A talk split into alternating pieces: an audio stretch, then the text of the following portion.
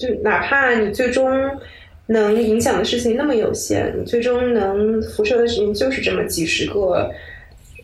七八十岁的老头老太太，我觉得那也是非常非常非常非常非常伟大和有趣的一件事情。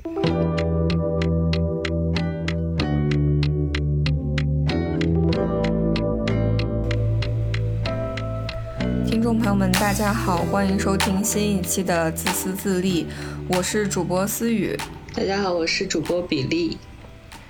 呃，我们这一期的话题叫做“锻炼腹肌的同时，不要忘记锻炼精神的肌肉”哦。呃，这个题目其实是我上周一拍脑袋想的，但其实对于这个话题的思考，可能贯穿了我这整整两三年的生活。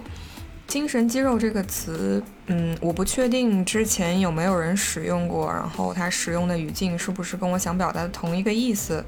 所以我觉得有必要先定义一下精神肌肉在本期节目里，嗯，到底是什么意思。首先，这个词儿它的前半部分是“精神”两个字嘛，那它强调的就是精神层面的一些力量。嗯，虽然。精神层面的力量，它很难像物理层面的力量，比如说握力一样去量化它，但它显然在我们的直观感受里面是有强有弱的。与此同时，其实就像我们的身体的肌肉，它是由许多呃不同部位、不同大小的肌肉组成的一个集合一样，呃，精神层面的肌肉，嗯，我认为它也不是一个单一维度的东西。呃，可能平时我们提到说精神力的时候，我们想到的都是，呃，比如说一个人的意志力啊，或者说他是不是自律，嗯，或者说他呃从失败和打击中啊恢复的这样一个能力。但其实我觉得还有很多，呃，我们平时不太被用到，也不太被提及，但是嗯，其实作用非常大的。呃，精神层面的力量，比如说，呃，承受孤独的能力，啊，这里不仅指的是啊身体或者是物理上的孤独，而是说，当你选择了一条孤独的道路，嗯，你有多大的这个精神力去承受，嗯，你的同辈压力。这个我强行造的词儿，它第二部分是肌肉嘛，那其实它就隐含了一个假设，就是。我认为这一些啊精神的力量是可以通过刻意的练习去得到提升的，就像我们去锻炼自己的腹肌、肱三头肌啊等等等等一样。我们这一期请到的嘉宾叫顾月，嗯，顾月跟我和 Billy 啊是认识很多年的朋友了，但我们至少有五年没有见过了。嗯，他目前是在啊哈视频做主编，然后他同时也是一名瑜伽教练。嗯，之后我会讲为什么我觉得他是特别聊适合聊这一期的人选。嗯，但首先我觉得还是让他自我介绍一下。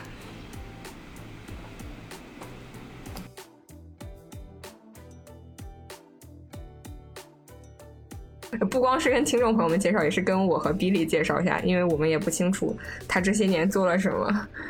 对。OK，嗯，从我们分别的时候开始讲，应该我们最后一次见面，无论是在哪里，我都是在当记者。对。嗯，之后其实大学毕业以后就在人物杂志当记者，大概做了三年以后，嗯。主要是，如果说是我主观原因的话，是出于觉得那个时候特稿开始非常非常的风行，但是呢，我觉得特稿这个形式其实被很多人用来满满足他们的写作欲望，然后也有一些人是想通过特稿来进行一种自我表达，那。我在其中就会看到一种形式跟目的的不符合，就我自己其实没有想明白这个问题，再加上那个时候呃，写作出现了一点的瓶颈吧。对我来说，普通的工作内容的稿件是相对比较完容易完成的。就它有一个大致的结构，比如说有 A B C D 四个模块，那你用 A B C D 来组合，要么就是 D C B A，要么就是 B A C D，要么就是 C D A B，反正就是四个模块来回放，然后你中间有一些聪明的小巧思，有一些。不经意的金句有一些些的灵感作为调味料，它就可以达到一个六十分以上的稿子了，所以也是出现了点疲劳。再加上记者，每一个年轻人想做记者以及开始从业的。当初肯定会非常兴奋，因为你在人生阅历还很浅的时候，你接触的都是那个时候我接触的都是很有名的艺术家呀、明星啊、商人啊，都是一些非常成功的人，所以你一下觉得我每天在不停的吸收，在不停的经历新鲜的事情，但它慢慢的到三年这个节点的时候，它就会变成。一种障碍。第一，你会发现你原来最初所追求的那个新闻理想是不太存在的。这些吸收全都是在你就是在记者个人身上，你并不能通过稿件把它传达给你的读者，你也没有办法，因为你跟你的读者之间隔了网络这回事，你也没有办法真实的感受到，嗯，因为你的传播、你的写作对人产生的一点点影响吧。第二就是。这些人给你的内容也开始重复。就我那个时候，我记得我从所有的这些双引号成功者上看到的东西都越来越相似。就当然其中的核心还是，呃，人最终衡量自己的尺度就是自己了，并不是外在的这些标准。多有钱的人，多有名的人，长得多漂亮的人，最后都挺挺孤独的。然后还有一个客观的原因，反正我就离职了。离职了以后，做了半年的自由职业，越做越穷。因为因为国内的自由撰稿人面临一个很大的问题，就是杂志的稿费会呃延期发放，一般是在你写的这一期。出刊以后的三个月，也就是我如果做了半年的自由撰稿人的话，我在很长一段时间里是没有收入的。但我明年也在工作，你你去采访，你还得请人家喝咖啡，然后你要脱稿，你还得去喝咖啡，所以每天都在支出，看不到收入。然后那时候又要交房租什么的，就越来越穷。那个时候，现在想想也是没有想好，就没有想好要成为一个自由职业者，你所要具备的条件是什么。我也是个完全不自律的人。所以就又开始想想，如果一定要工作的话，我要做什么工作？然后就经过了一些波折，就来到了现在这个公司。我们叫啊哈视频，是拍非虚构短纪录片的。那个时候也是出于它是一种新的形式，它能够，我并没有觉得视频跟文字谁高谁下，但是它跟文字的面向确实是呃求同存异吧。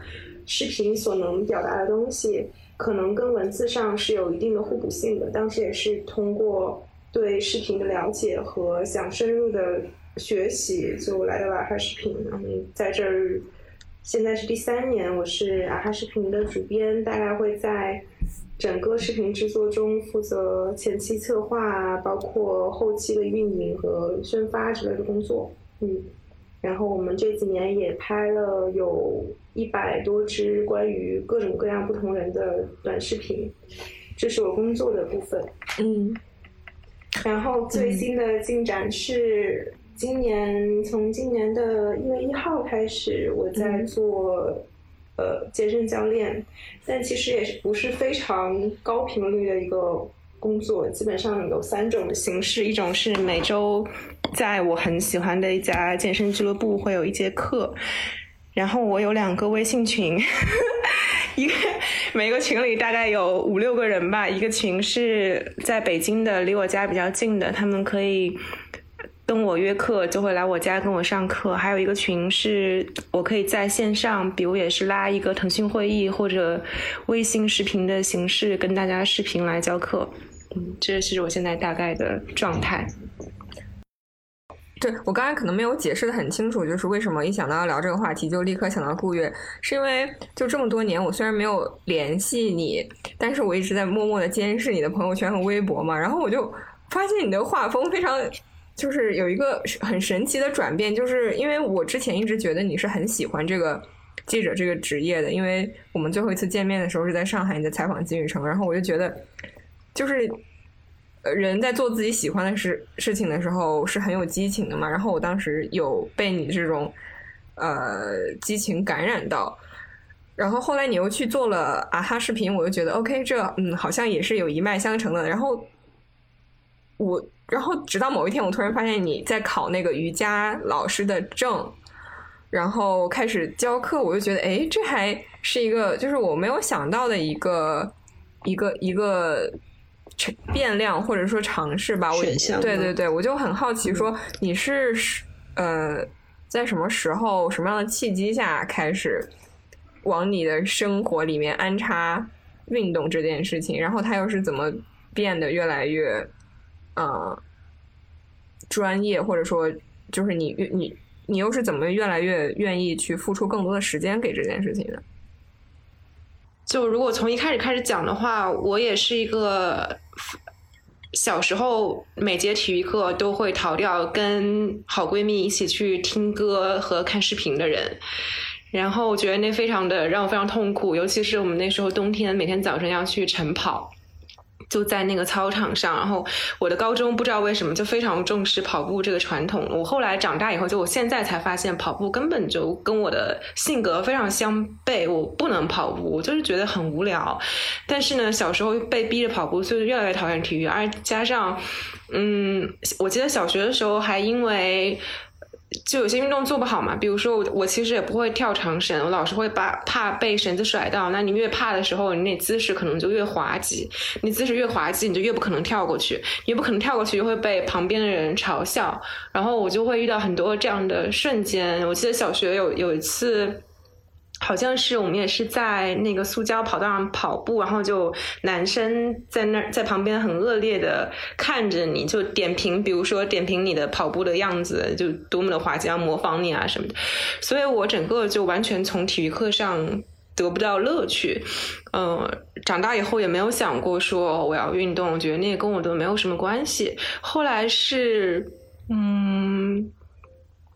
其实最先最先出现的应该是呃，我有首先国内有一些创业公司嘛，比如说像 Keep 这样的 App，它可能能让运动的门槛稍微降低一点，就你不需要去到某一个场所。嗯，像 Keep 那时候刚刚刚刚出来的时候，我还蛮常用的，因为它就可以利用你的碎片时间。我那时候还在当记者，然后就有很多时间是在家脱稿。家脱稿的时候，你又很不舒服，然后你又很有罪恶感，然后。我在脱稿期一天能睡到十五个小时，真的不夸张，就很恐怖，但是又睡得不踏实，就是漫长而折磨人的睡眠，但又不想醒过来，然后每天欺骗自己，就比如说我应该熬一个通宵把这个稿写完的，我就会在大概到一两点的时候跟自己说，不然我睡三个小时，早上五点再起来，然后就定二十个闹钟，都是什么五点零五、五点十分、五点十五，其实闹钟根本就。确实让我醒了一下，然后就会把它按掉，然后继续睡，睡到下午一点这样，就非常的糟糕状态。后来我就想，不能这样，那我起码我就是要浪费这个时间，我也浪费时间做一些有用的事情。然后我就跟自己说，如果我每次要脱稿的话，我就去做一个什么十分钟的呃小训练啊，这样慢慢的有一些碎片化的积累。但也不是一个能享受到运动乐趣的人，只不过那时候会让我觉得这个时间总比刷手机或者睡觉要有用一些。嗯。再后来，我看到了一个综艺。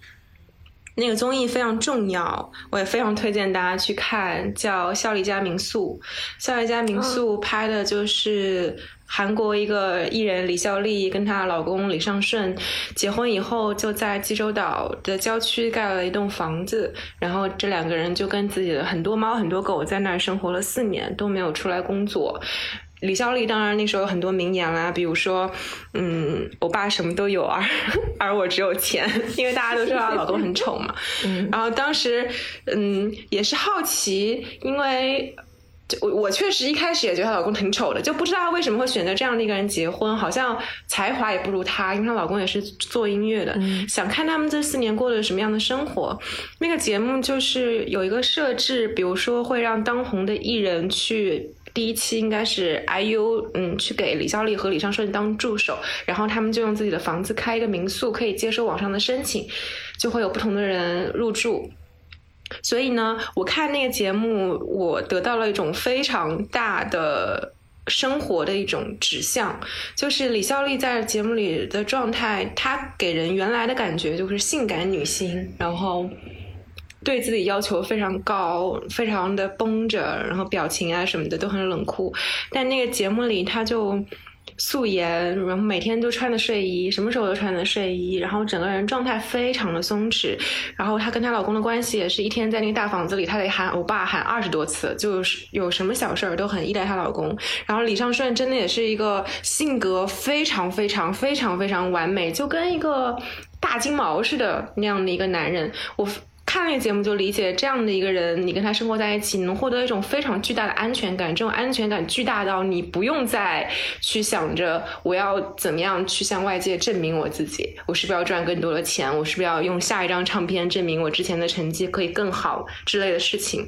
那他们俩的生活日常就是李孝利练瑜伽里的一个流派叫。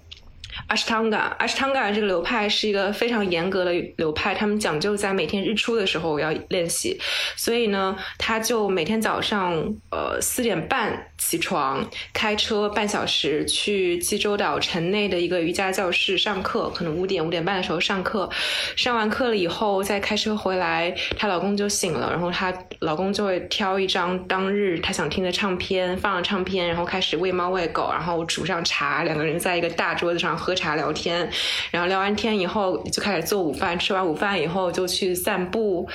济州岛有有有森林，也有海洋，就带着狗狗散步。有的时候李孝利会去海上冲浪啊，玩翻板啊等等。所以我觉得他那个状态给我的一个感觉就是，我也想拥有。那我怎么样拥有呢？我既没有办法在济州岛拥有一一座房子，也没有办法立刻变出一个像李尚顺这样的人。但是瑜伽这件事情是。我看到他，我会想尝试一下的，而且他在里面用瑜伽的方式，经常会可以帮助到来他这居住的客人。比如，如果有人胃不好啊，他就会说：“呃，我带你做几个动作，你可能会舒服一点。”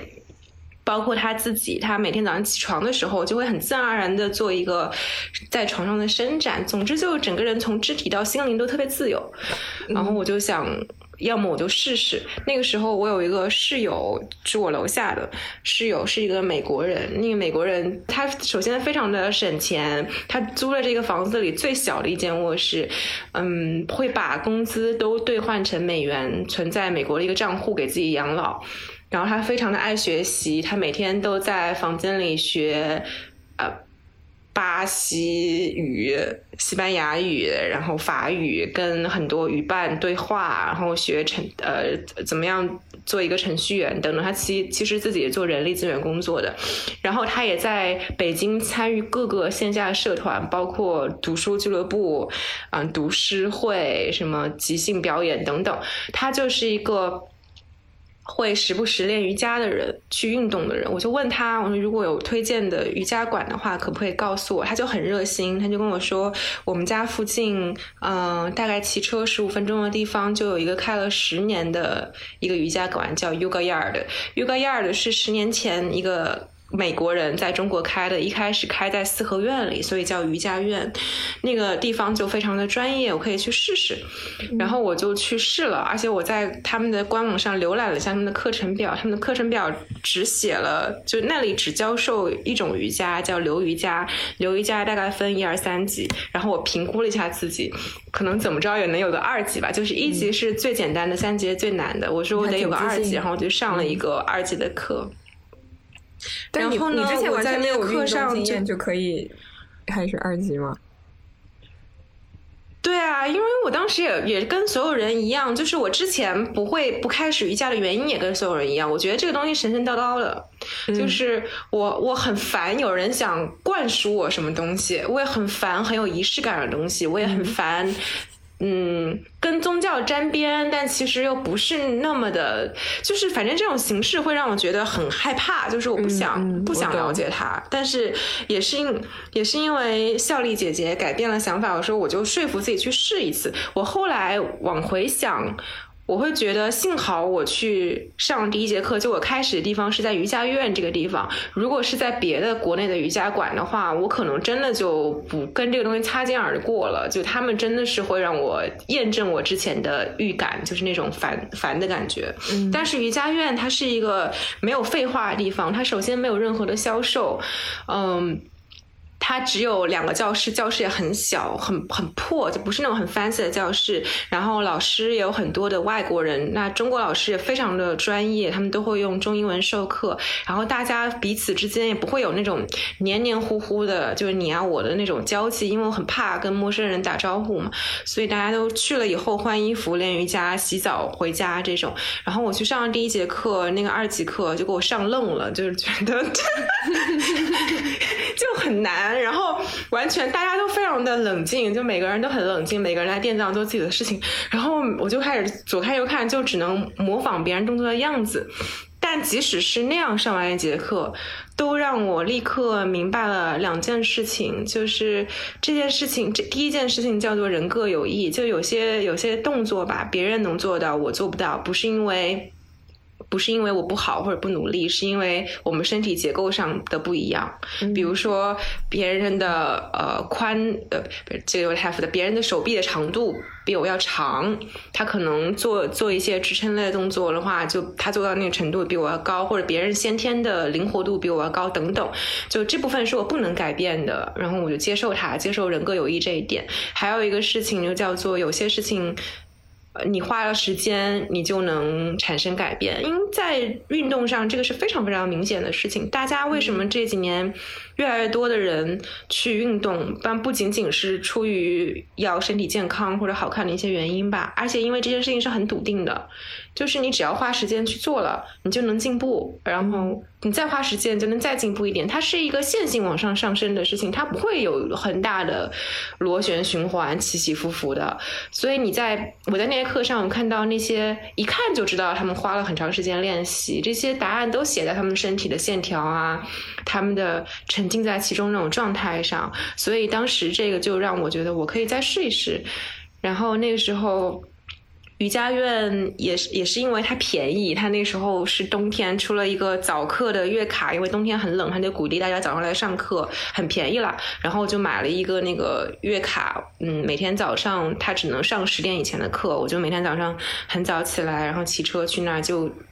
对自己也是一种考验吧。所以要花钱，一定要花钱。然后坚持了那一个月以后，基本上我见了瑜伽院所有的老师，也非常确定这个事情。我想继续下去，所以我就走上了这条路，就开始规律性的练瑜伽。嗯，但是那个时候也没有说要成为一个瑜伽老师吧。嗯，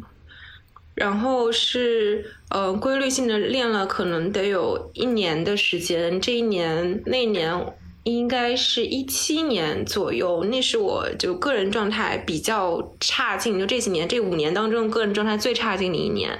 就无论是工作，就遇到了那个自由职业者越越越自由越穷的 困境，嗯，然后也不知道自己该做什么，然后感情上也出现了一些问题，不知道自己是谁，然后也也会缺乏一些独处的能力吧。然后我那时候就很依赖瑜伽，我觉得最理最对我来说最能平缓我情绪的事情，如果让我选的话，我就希望每天一睁眼我就可以骑车去瑜伽院，然后上一节课，再上一节课，再上一节课，再上一节课，嗯，上了五节课以后，等天黑了骑车回家就可以睡觉，这样我脑袋里就不会一直在胡思乱想，所以有段时间是非常依赖它对我情绪的一个治疗的。嗯，那我先提第一个问题吧，就是。你在描述自己刚开始被瑜伽吸引的这个过程的时候，你说到说你在那一年的时候，呃，状态整体的不是特别好，工作上也有一定的迷茫和质疑，然后感情上可能也有一定的困惑，然后你觉得瑜伽这个东西，它是一个，就是说它是一个你很能切实感受到，嗯。付出和回报的对称性的这么一个东西，所以你觉得它可能提供了你一种心理上的安全感也好，或者是一种一种治疗感也好。瑜伽或者运动对你来讲，它是仅仅是一个就是逃避的出口，还是说它随着你对于这些运动的深入的练习，它也过来反哺了，去去滋长了你精神上的力量呢？就因因为我觉得一一个怎么讲，再说的直观一点，就是说，你你如果觉得痛苦的话，其实你也可以喝酒，对吧？你也可以嗑药，也有很多种别的方法。但是但是，好像我们直观上又觉得这这些方法和你去练瑜伽是有不同的。那你你觉得这个不同是在哪里呢？我觉得运动完全不是逃避。就以瑜伽来说，瑜伽教会我最重要的一点就是活在当下。这种当下不只只是指独处的能力。我我人生至今可能都没有过跟别人真正的产生。一对一的依赖这样的状态，所以可以说我人生至今一直是在一个独处的状态。但你独处的时候，你物理空间上是一个人待着，是一个人在家。其实你脑海里想的事情中有很多人，很多的事情。我我是一个哪怕在走路的时候，我也会我听着音乐，我就会有很多场景的人，然后我就会自己。想以前的事情也好，编造叙事也好，就脑子里一直不会闲下来。那这种闲下来，另外一方面讲，就是没有办法觉察到真真正正此时此刻当下正在发生的事情。比如说，比如说我们现在在录播课，我有没有注意到你在说什么？有没有注意到今天的环境？嗯，是冷还是热？没有注意到自己身体现在的感受？可能都没有。我在想过去的事情如何给我造成了种种的懊恼。我在想我接下来要做的事情如何为我造成了种种的忧虑等等。在拉长时间来说，我觉得这一点之前也开了保护了我。它会让我当发生了一些不好的事情的时候，我会迅速的把自己抽离出来。把它打个包，放在心里的某个位置，然后会告诉自己，它之后会变成某种东西。因为我毕竟还是一个，嗯，会想以后通过写作也好等等方式表达的人。那他们都是我的材料。但当你把你生活中发生的一切当做你的材料的时候，你就成了你生活的局外人。你确实，就我确实没有非常伤心的时刻，很少。有过极少，就没有那种崩溃大哭。我也没有跟人吵架的能力，是我真的不会这件事情。我挺想学的。如果我吵架，班，我愿意报一个。就是因为当那个情绪冲上来的时候，我就把它掐断了，我就把它放在旁边了。但我也没有非常开心的时刻，就是那种极致的开心，就是疯了似的开心。因为就是在那个情绪的当口就会把它掐断。那从外人来看，包括很多朋友，可能他们很依赖我，都是因为他们觉得我很稳定。但有时候会受这个稳定困扰，就是我想找到在当下那种感觉。那瑜伽它其实，你在你在垫子上的时候，别的时间跟空间都被隔绝了，你唯一能够确认自我存在的抓手就是当下。嗯就是跟自己在一起，而且它是转瞬即逝的。你的老师给你一个口令，给你一个很具体的要求，比如说把你的子宫提起来。你如果没有听到，就是没有听到，那就下一个口令。而且瑜伽里判断时间的方式是呼吸嘛，每一个口令可能都会伴随着呼气或者吸气的口令。那这个呼气跟下一个呼气之间的。位置就有很多的变化，所以它带来的体验是非常具体的，又非常不一样。那回过头来，如果你长时间的进行这种练习的话，你就在用你的身体在学习。他就告诉你，你不用为过去的事情懊恼，也不用为明天的时间忧虑，因为他们不存在。就时间并不是连续的一条线，时间就是无数的点聚在了一起。所以我们其实没有过去，也没有未来，就只有现在。时间也并不往前流逝，就时间只有每一个瞬间，那每一个瞬间都可以成为一个开始。所以我就觉得，在瑜伽这件事情上，让我拥有了当下。如果你能真正察觉到当下在发生什么，你就从你就从时间线上解脱出来了，你就真正拥有了时间，你就会觉得更接近自由吧。你就，我之前看一本书，那本书里有一句话我很喜欢，那句话叫“你的人生将是每一个瞬间不停旋转起舞的连续的刹那”。嗯，这就是我在瑜伽里获得的一些启发，它让我。更加的自由。那可能过了那一年以后，我就想练得更好一点。这时候我就发现，因为我先天上的一些问题，就是我是一个灵活性很强而力量有点缺乏的人。那如果一直保持这种单单的瑜伽练习的话，力量增长会比不上灵活性的增长。我就怕这两者会差的越来越大。其实也未必如此了，但那时候是这样觉得的。我就想尽快有一些可见的突破。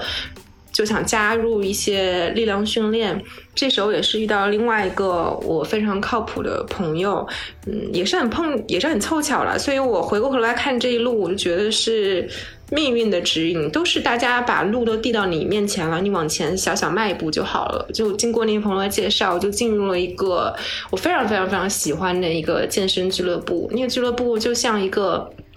真正的 club 一样，大家。呃，会员之间啊，会员跟教练之间都非常的亲密，然后大家又在运动以外的生活各不交集嘛，有各自不同的人生，处于各自不一样的人生状态，做各自不一样的工作，但唯一在那个场合里，你是不需要用你任何的 title 或者用其他的这些话题跟别人进行交往的，你就是你自己，而且运动里的那种。呃，同伴感是非常强的，就大家齐心协力的感觉是非常强的。大家身体上很自然的接触，比如说下课了，拍拍你的肩膀啊，拍拍手什么的，都会让你觉得很亲密。而且那里尤其是一个，就像你上初中的时候，就是有点幼稚。首先，你可能会给每个人起外号，嗯，比如说女生之间起外号可能是你家亲戚，比如我们那健身房就会有姥姥姥爷。然后妈妈呀什么的就很幼稚，我也讲出来是很幼稚，而且其他的就是你经常会搂搂抱抱的，嗯，比如我在那那个健身房，我就可以抱任何人，就我觉得我的身体是非常自由的，跟别人的接触，呃，它也是一个很大的情感投射的地方，所以我在那个健身房找到了非常强的归属感，也因为很信任我的教练李江，他是国内。最专业的单车教练之一，他是一个全然热爱自己事业的人。他是一个哪怕这一行，我相信哪怕这一行没有给他任何的回报，没有钱，没有名声，他也一定会做一辈子的人。所以他是我很想成为，但我知道我不是那样的人。但我非常非常尊敬跟欣赏他，也是因为尊敬跟欣赏他，所以我有一部分会说，我能不能，嗯。也在这一行里找到我的一个跟别人的连接，因为我觉得无论是李江也好，还是我在瑜伽这个事情上遇到的老师，比如我很重要的瑜伽老师董娟老师也好，他们身上都有一种非常强的能量，这种能量能够，嗯，给人很大的力量，尤其是当你。呃，心里有有脆弱的地方出现的时候，以及你的身体上有真的需要人帮助的时候。所以我就想成为他们那样的人。后来也是又有人开始递了一个一条路在我面前，就是我在瑜伽院最喜欢的那个老师董娟，她本来有一个创业项目叫全是鱼，是一个线上瑜伽的 App。全是瑜有一个线下的馆，本来在很远的地方，就离我很远的地方，就是我想都没想到去那里练的地方。但有一天我在瑜伽院下课的时候，听董老师跟别的同学聊天，然后他就说他的那个线下馆要搬了，那个同学就说你。搬到哪里？董老师就说我要搬到南新仓。就南新仓这个地方，就是离我家 literally 就一条马路。我后来用无数的懒觉证明过，从我家走到那个瑜伽馆真的只要五分钟。所以我当时就心里一下叮的一下被点亮了，我就觉得就是这一切可能就是天意。就当我在默默的思考这个问题的时候，我最喜欢的瑜伽老师把他瑜伽馆搬到了我家对面。就我觉得我如果不不做这件事情，可能我在违背天意。Anyway，开玩笑。所以。所以我就当时我很兴奋发了朋友圈嘛。然后疫疫情来了，疫情来了之前。嗯，一九年年底的时候，我就看到这个马路对面的这个瑜伽馆，我最喜欢的瑜伽老师，他有一个周末的瑜伽教培，就也不用侵占你工作日的时间，然后我就报名了。但是因为疫情的原因，这个教培也从当年的二零二零年的三四月份延期到了十月份以后。那在这期间呢，我又想说，我我想成为的不仅仅是一个。暂且中止，就不仅仅是一个双引号瑜伽老师。我想成为有很多方法可以具体的帮助具体的人的人，所以他应该不只有瑜伽，可能还有一些健身上的运动学上的事情，有一些啊纠正性训练啊这样的事情。所以我其实去年年初在瑜伽教培之前，我先考了一个美国的私教认证 ACE。然后过了这个认证，我觉得他的一些方法也是我帮助别人的工具箱的一部分，所以在去年年底之前完成了这两件事情，今年我就开始正式的成为了一个老师，嗯，大概是这样。就是刚刚在郭月的讲述里面，我还注意到一个比较有意思的点吧，就是，嗯，就是你一开始说你喜欢瑜伽院的原因，是因为。那边的大家都很专业、很冷静，然后来了，每个人就做自己的事情，然后就做完了就走掉，所以非常适合你的性格，因为你不喜欢跟陌生人去尬聊。然后，但是你在讲你后来喜欢的那个呃健身馆的时候，你你说的喜欢它的原因是你觉得这个地方大家每个人都非常的亲密，然后非常让你有一种连接感。你你觉得这个东西是矛盾的吗？还是说你是因为其实是在这两年练瑜伽过程中，你自己心态上或者是精神上发生了一些改变？我觉得这个问题很好，嗯，应该是后者。就我有想过，如果我遇到这个健身房，健身房叫 Rolling Panda，摇滚熊猫。嗯，如果我遇到 Rolling Panda 是在我练瑜伽之前，那我可能也会跟他擦肩而过，因为他会给我造成那时候的自我造成过大的压力。就是大家已经关系很好了，我好像是个局外人。那我只有，嗯，如果让我自己选择的话，只有两个选择：要么就我拼命的挤入进去，这肯定不是我，不是那个时候的我，也不是现在的我；要么就是我默默走掉，换一个大家更。都彼此平等的陌生的一个环境里，实际上我在即使在练瑜伽之后，刚刚进入灵潘达的时候，我还是能够感觉到那种压力，就是一种外来者的压力，会不知所措，然后觉得自己的存在很尴尬，但是会有人打破你，就在柔灵潘达里会出现。各种各样的人，他们会拉着你、拽着你、耍赖似的，非要黏着你，然后给你起个外号。嗯，我现在在 Rolling Panda 的不是外号，是 title，叫首席。嗯，对，是首席。对，首席就是首席理发师，不是，就是那个首席。首席瑜伽师。运动。对我，我其实，但我其实就这个这个这个东这个东西也有些看，也有些外号，就是他，我我绝对不是训练特别好的那种人，我是非常其实非常反感 keep 的 slogan 自律让人自由的，就是我觉得自律让我痛苦，只有只有喜欢，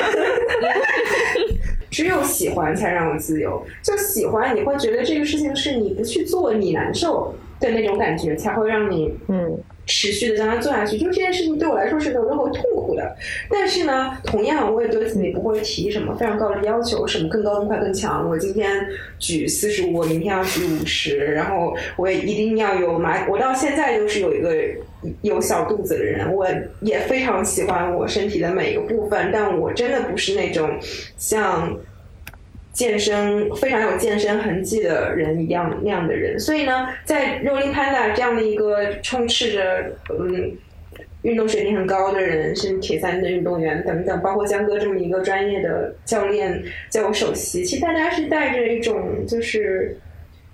亲密吧，亲密跟宠溺，然后嗯我我来说我自己是首席的话，我就是在撒娇嘛。所以就说回来，就在在 Rolling Panda 最开始的时候，也是因为园长他们。他就会拉着你，他就不让你走，就不让你游离在这个集体之外。就有人打破了你的这个局面，就一下被拽进去以后，你就绝对能被他们很好的接住了。我之后常常每次去的时候。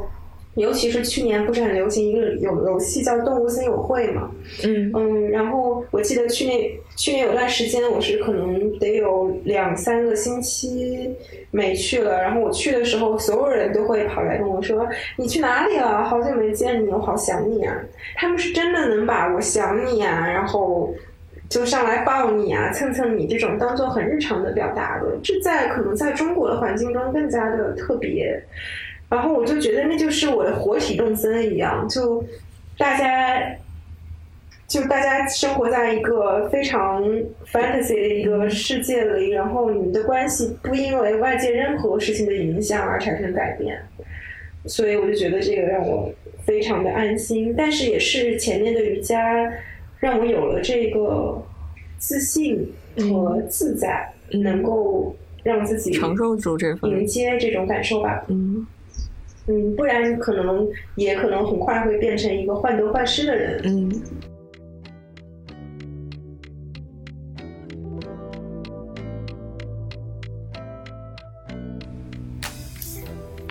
那你这一个月以来当老师的感觉咋样？嗯，是一个月吧，差不多。对，去当老师其实跟。其实，其实跟自己练习是两种指向的目的。去当老师是是为了完成我。其实记者以来，你最开始如果真正的有所谓的新闻理想的话，你最终还是想要帮助他人、影响他人，甚至改变他人，就是去传播你认为正义或者是。对的事情，嗯，但是后来因为种种原因，无论是这个传播渠道的原因，还是因为审查环境的原因，这个目的常常没有办法完成，或者你不知道打断完成完成，就是输出了。你你这样子的时候有点捂着你的麦克了，就是啊啊好，现在呢？现在好了，好，不好意思，继续继续。对，就是。就是你就输出，你也不知道它到底产生了什么具体的效果。也也许它在默默产生的效果，但这些都是挺不可见的。但你你说当教练，他就非常非常的具体可见。就这个人在你面前，他有什么问题，然后你的一些手段可以帮他解决现在的问题，然后他就立刻没有这个问题了。这种感觉非常的明确，嗯，以及他能够反哺到到你一种巨大的成就感。你只有具体工作能获得这种成就感，其他的这些就偏向于现在可能幼儿园老师也接近这种具体的工作，但程序员就不是，就是他都有点儿。嗯，我举个例子吧，就去年呃有一年过年的时候，我记得年年年年三十儿那天白天，然后我落枕了。然后呢，我就在那个群里，阿 P 幼儿园的我们健身房的群里闲聊，然后就我就说我落枕了，然后江哥就立刻给我拨了一个视频电话，大年三十的时候给我拨了一个视频电话，他说我给你演示几个方法，你就用家里的门怎样怎样，你现在就能缓解这个问题。然后当时我特别的惊讶，然后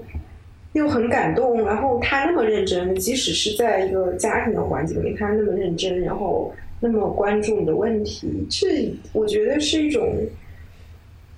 非常我非常想拥有的能力。然后还有我们都认识的朋友，嗯，欧阳他不是在办那个学校嘛，办了一个打工子弟学校。前年的时候，他们在北京的时候想要招招一个体育老师当志愿者，然后一开始我就。我我就先想到我自己，但我那时候还不够格，对我现在肯定也不太够格，对，勉强能能上一上。然后我就去问江哥，我的意思是说让他帮我介绍一个人。然后江哥就非常的非常的热情，他就说有一天来问我说，如果我们一周去一次，就他意思是他自己去教这些孩子，没有任何回报，而且那个地方也很远，而且江哥是一个他就是完全用时间换钱的人嘛。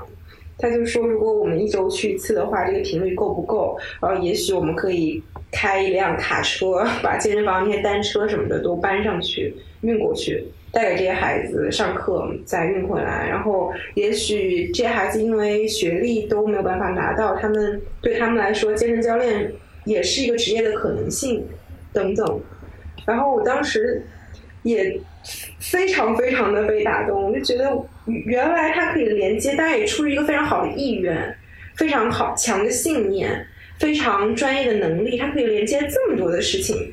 然后我在家的时候。我就疫情的时候，我奶奶也不能下下楼去散步，她憋了三天就憋不住了，就觉得在家里非常焦躁，转转圈圈。然后我就跟我奶奶跟我妈妈说，那不然我带你们做几个动作拉伸一下吧。就刚开始可能五分钟，我就发现了一个问题，就是我妈是不能把手举过头顶的，她只能举到这儿，就是前举，然后。她就不能举到头顶，然后当时我就第一次认真的去观看我这么亲近人的身体，原来他们存在这么多的限制，但因为观念的问题、时间的问题，就从来没有把它当做一个问题，直到它出现了一些病痛，为他们造成的痛苦，他们可能也是觉得哦，这就是老了嘛。就是更年期了嘛，就是关节疼，应该的。其实这完全可以避免它发生的。就而且他们，我那个时候已经想做一个老师了，但是我连身体身边这么亲近的人的这些问题都没有能力去解决的话，那我觉得这个目标是非常的虚伪的。就首先，我希望。我学习的这个能力可以帮助我最亲近的人，可以帮助我的朋友，他们落枕了，他们他们有腰间盘突出，他们经常伏案工作脖子疼，我马上就能让他们觉得很舒服。对我来说，让那些呃都市的中产阶级白领他们练得更好，身材更好，不是最关键的目标。我最想做的是，哪哪怕这件事情没有什么钱，最想做的是，确实是通过这样。一个一个一个一个具体的人，可以让他们眼前的问题能够迅速得到解决，能够让他们从身体上获得更大可能性去过自己真正想过的生活吧。我们之前就为什么开场之前我会说这件事情是跟我工作有关的，就是因为呃，阿哈视频在我入职以后拍的第一支视频叫瑜伽村，瑜伽村。的选题最初也是我看到的，因为那时候我练瑜伽嘛，就关注到网上有一个新闻说河北有一个贫困县，有一群老太太在田间地头练瑜伽。然后这个这新闻当时出来，所有人的角度都是非常猎奇，因为那个景象就很好笑，在那个黄土高坡，这不是黄土高坡，就是贫瘠的土地上，田地里牛在旁边呢，然后这老老太太是倒立啊什么的。然后大家都觉得很好笑，嗯，然后我们一起调研了很久，呃，没有立刻去拍这个选题，因为我觉得纯猎奇这一面不足以支撑它。那它背后的原因是什么？你通过我们的调研发现呢，这个地方呢，它是个留守老人村，因为它常年不下雨，非常干旱，所以地里只能产土豆。所有的年轻人，年轻人就是指五十岁以下的人都出去打工了。就村里只剩一群老人，他们每年的盼头就是一年一次，可能一年都不见得有一次，等自己的孙子们、儿子们回家。那其他的所有日子都是在无望的等待和等死。当然，也是因为自己有一些身体的基础疾病。然后这个村里来了一个扶贫书记，他来他来这儿调研的时候，就本来是要发展经济的，但他走访的时候，先发现这人都没有活气，是更根本的问题。怎么让人有生活的希望呢？然后他就看到河北北方大家都是盘腿上炕的，然后这些。奶奶们，他们就能在炕上盘腿坐好几个小时，坐一天，人家觉得莫名其妙。这个姿势，他想到了瑜伽。这个扶贫书记压根也没有练过瑜伽，就特别聪明这个人。然后他就编了一套操，还有结合了瑜伽的一些动作跟下地的一些动作，什么拉风箱啊、捶地啊，然后把大家叫到广场上来，然后带着大家一起。现在我们把这个地擦干净什么的，带大家跳跳那个瑜伽操练瑜伽了。然后这既消磨了大家的时间，又让大家有了社交，有了连接，然后又能解决身体的一些问题，然后还能让你生活有一些盼头，有一些好笑的事情。这才有了瑜伽村，但它背后的再往后一层是什么呢？就是这些老头老太太确实生活中很有乐子了，但他们最终的目的是，我把瑜伽练起来，我身体好了，我可以不给我的孩子们添负担。嗯，然后其中有一个奶奶在视频最后就说，笑着说，说我以前身体不好，孩子们一年还回来两次，现在身体好了，他们一年都不回来了。就他们最终。对于他们来说，已经活了七八十年了。你没有办法说你的生活是你自己的，你要建立你自己的一个一个自我。他们就是就是把希望寄托在孩子身上，他们就是觉得自己所有一切都是为了孩子呀。对，所以这个题最后选题我们是以这样的结构来操作的。但瑜伽村在我心里就是我的一个理想国，就是我。最想成为的就是书记那样的角色，嗯，就哪怕你最终能影响的事情那么有限，你最终能辐射的事情就是这么几十个七八十岁的老头老太太，我觉得那也是非常非常非常非常非常伟大和有趣的一件事情。对，所以我想成为像书记那样的。人类修复师，你并不直觉于你的路径是什么，就像我当时。不当记者，我就并不想直觉于我的表达只有特稿，我要把我见到的所有一切都写成特稿。我也并不执着于你就是对瑜伽有偏见，我非要让你练瑜伽。我也并不执着于你就是不喜欢运动，我就是要让你来健身房，我就是告诉你这，我就太相信这东西好了，我毕业了逼着你运动。我觉得这些都不是真正的方法，真正的方法是你用你想帮助人的语言。来帮助他，而且你只能出现在他发现自己需要帮助的时候，你也只能以他的方式跟他沟通，就是需要很有耐心，需要放下自己，需要去不断的想新的方法。我还问过我们的导演，拍《余家村》的导演，也是后来拍了一个《失独老人》的导演，也是最近拍《余波》的导演。他是一个非常非常有信念的人，他就相信自己真的能够自己做的这些事情真的能够帮助到他人。但我们我在失独老人的那个时候，我就问过他：“你你多多少少这是永永恒的一个问题，就是你去采访他们，去拍摄他们，其实是让他们去讲述，对他们来说是一种伤害，肯定是一种伤害，会让他们再次想起那些。”有些人他的方式就是回避，就是忘记，但你要让他们再次去回忆那些事情，那这样做的结果是什么呢？我记得，呃，大福普拉斯的导演黄信尧之前也是拍纪录片的，他就是因为相同的原因不拍纪录片了。就当他拍自己的同学从青年到中年这几年的人生，然后发现。同学当然过得都落寞不堪，有人出意外死了，有人欠债试图自杀等等。后来凭了这部这部纪录片，他获得了一些奖，但他领奖的时候就觉得非常的不安心。那种得到荣誉的、得到收获的只有我一个人，但是我展现的是他们难堪的人生，是他们不得不面对的一些事情，我要把他们摊开给别人看。当时我也会有这种怀疑，但那个导演是非常坚定的认为。第一，他只在这些人想表达的时候才去记录。就他们很多人是有这样的需要的，他不讲不是因为真的不想讲，而是因为他认为没有人听，没有人好好的听他们讲，他们会把这件事情变成一个别的事情，变成一个传奇，变成一个悲伤的故事，没有人真正看见他们。第二，他们也是相信自己的讲述能为有相同境遇的人。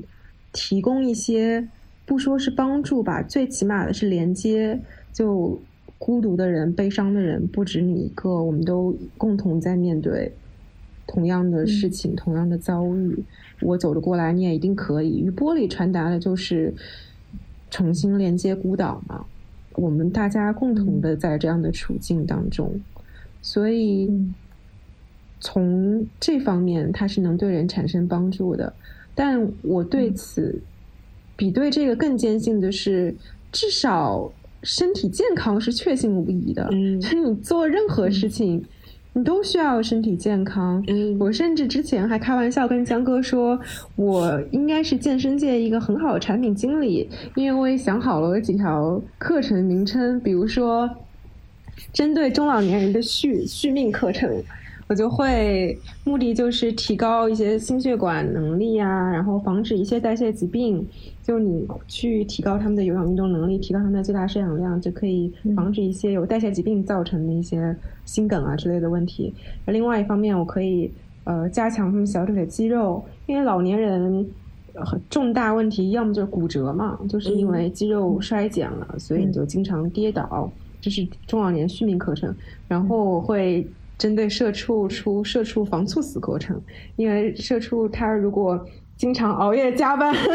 对，然后针对他们也有这样的练习，包括一些颈椎脊柱的健康比较偏向。然后我也可以出针对女性的抗击打课程，至少打不过别人，就从身体条件上真的打不过别人，你也比较耐揍。因为我之前看看过一个新闻，是一个女生就被被那种前男友胖揍那种，大家就是因为健身，所以她从。什么二楼、三楼跳下去，他都没有骨折，就骨密度很大，就是又很很生命力很顽强。然后我也可以，就我可以把它变成这种基础东西。比如说，我可以针对创作者出现一个创作者套餐。我觉得创作者需要的是什么？任何类型的创作者，可能做播客也好，写作也好，做音乐也好，做电影也好，他们其实需要的是真正的经历。这种经历是指你能够。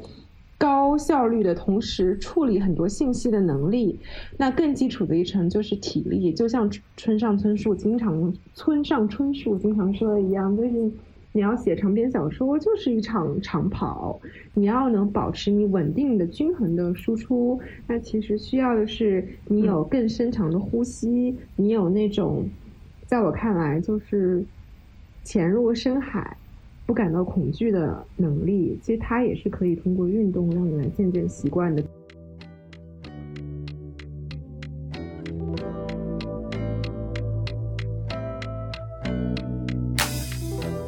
话说回来，我当时看思雨的提纲的时候，嗯，也会让我想到我之前在思考，我在我的教培笔记上，可能第一天就写写下了一个问号。就如果我们把运动过多的指向自身的改变和自我了解，这当然是已经是件非常好的事情了。但有的时候，比如说瑜伽，通常意义上来说，强调说让你呃觉察你的情绪，目的是你能得到更稳定、更平静的这样的一个状态，你能够 kind of 跟自我和解。大家会遇到一个问题，就在我在我看来，他有可能会遇到一个问题，就是。你，你的空间，你你的生存的空间，你作为一个女性，作为一个公民，作为一个个体的生存空间，有的时候就是被外界压缩的。如果你自身没有对外的这种抗争性去把它扩展开来，你都自我和解了，那可能你的空间会被越会不会被越压缩越小？然后我之前在朋友圈转过一个。呃，有一个在 No Self 工作过的人写了一篇文章，质疑现在 No Self 的转变。这个 No Self 每一篇文章指向的都是自我和解。你有什么原生家庭问题？自我和解，你遇到什么？他都回避了这个社会层面上社，因为社会结构出现了一些问题，它是需要一些结构上的改变的。你也应该去主动推动这个改变的发生。然后那个时候我在上教培的时候，我在想。瑜伽能不能也能成为鼓励别人做出行动的一种工具呢？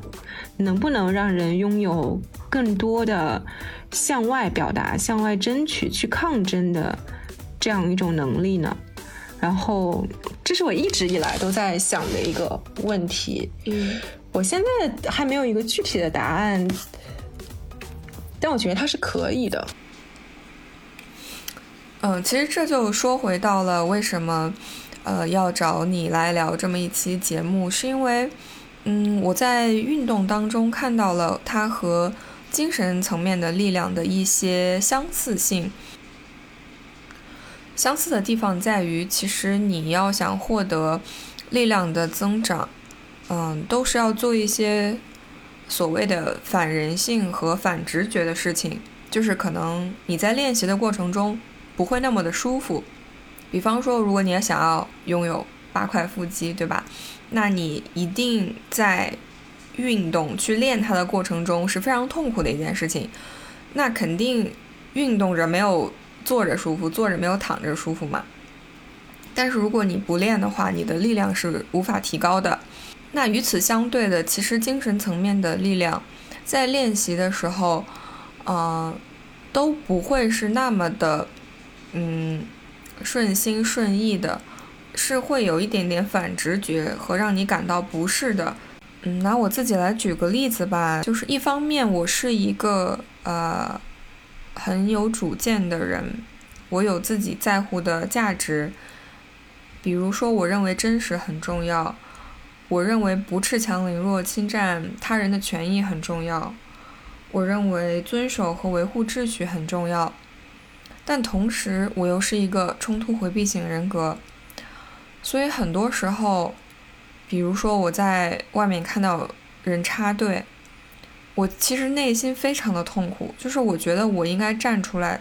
阻止这个人，但是很多时候，呃，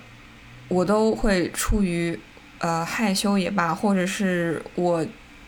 无法呃言说的一些心理学机制也罢，就是。我很纠结的站在那边，但可能我没有采取行动，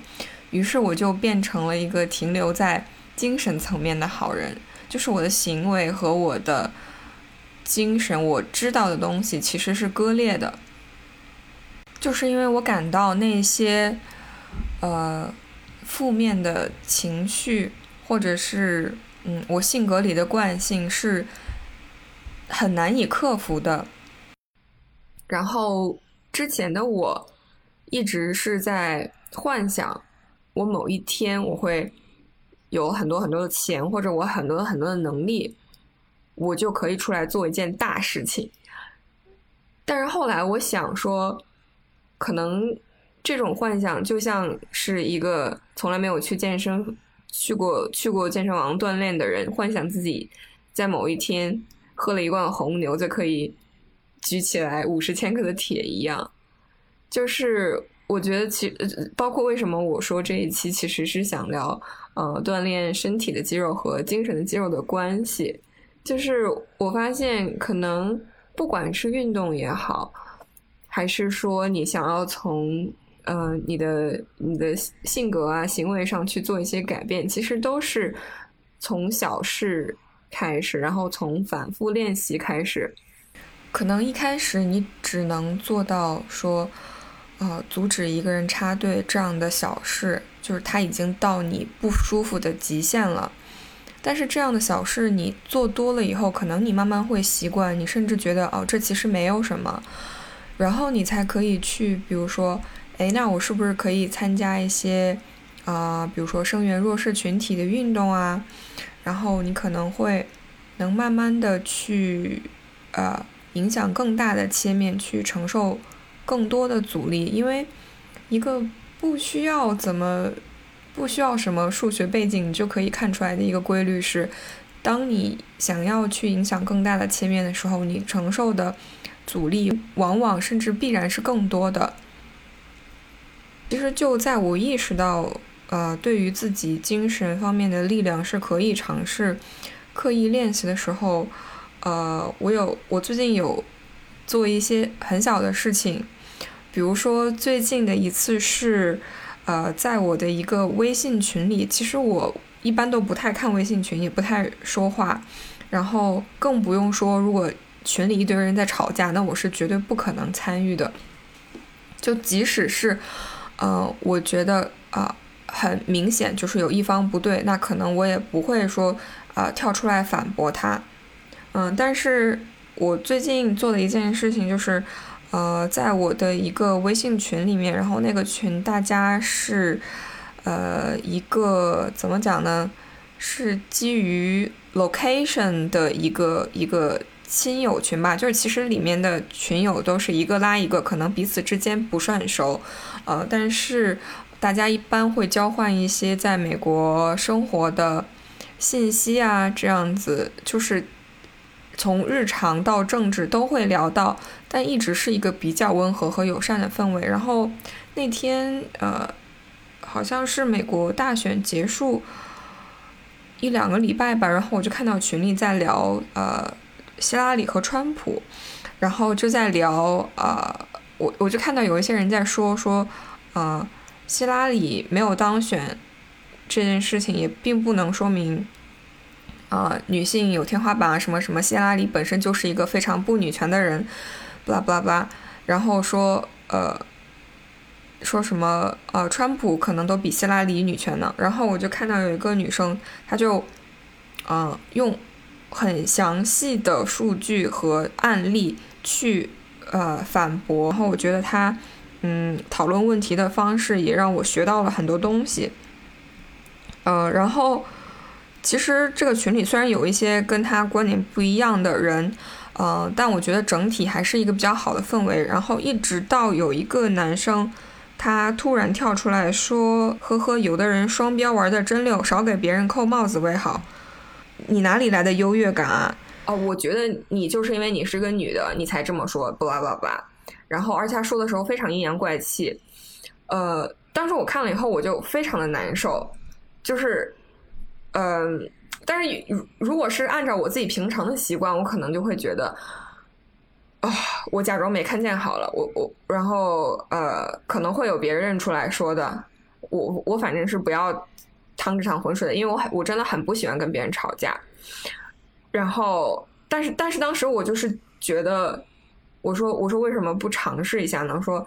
呃，这这可以是一个一个很小的一个起点嘛，因为这个人他其实这个男生他最做的事情，他其实就是在破坏一个公共讨论的氛围，他让和他意见不一样的人以后可能更难出来表达，那那么这个环境其实就被污染掉了。然后我当时就。呃，其实我我没有怼他，但是我就是很我就是很条理清晰的列出来。我说我说，我觉得你你刚才说的这些话里面没有一个是在探讨这个女生说的这个观点，而且你直接上升到了对她的人身攻击。如果你有什么不满的话，我觉得我我觉得你应该写下来，而不是就是这样子搅浑水。然后然后这个男的就又随便阴阳怪气的回了一句话，然后他就说：“哎呀，我很忙的，我没有时间。”但是。嗯，可能以前的我会想说，哦，我出来说一下，我可能也不能改变什么。但是，嗯，其实其实我觉得就是要允许自己只能，嗯，实现或者说改变很小的一件事情。就比如说，我发了这个话，他可能不能改变这个男生的观点，他甚至可能不能改变这个群里面同意这个男生的任何一个人，但是可能。作为被他攻击的那个女生，如果看到有人支持她，那她是不是下次在讲同样的话的时候，她的恐惧会少一点？就是我觉得，就是要允许自己去，嗯，就像顾月刚才说的，你要允许自己能改变的事情或者能辐射的事情是很少的，然后你从这些很小的事情开始练习，那可能慢慢你会变成一个越来越有能量的人，然后你才可以真的去辐射或者是帮助到更多的人。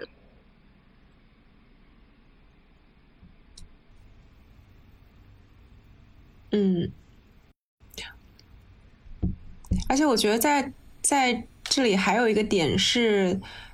呃，你可以分得更清楚。嗯，比如说，哪怕你跟别人发生理性的争吵，意见不同也好，还是你在工作上因为某件工作没有处理好，受到了领导或同事的批评和不满也好，或者是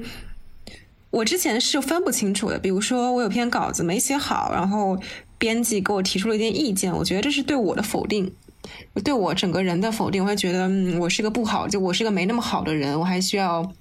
更上一层楼，我需要进步。我进步之前我就不太好。然后我也能看到我很多的年轻的同事，他们就是因为觉得这是对自己的否定，所以就会更加要么就是像我之前一样受到打击，要么就排斥、听不进去等等。这我觉得都是没有拆开看，或者很多人在网上聊着聊着，本来是理性的意见不同，就上升了人身攻击，因为他也觉得你不同意他的意见，就就是否认他这个人，你就是个坏人，你就你就是一个等等，就我觉得这些都是分不清楚，就外界这些所有的东西都。不影响到我的自我。我我今天一件工作 delay 了，嗯，OK，可能是因为我的工作能力不专业，但这也跟我自我是一个怎样的人没有任何的关系。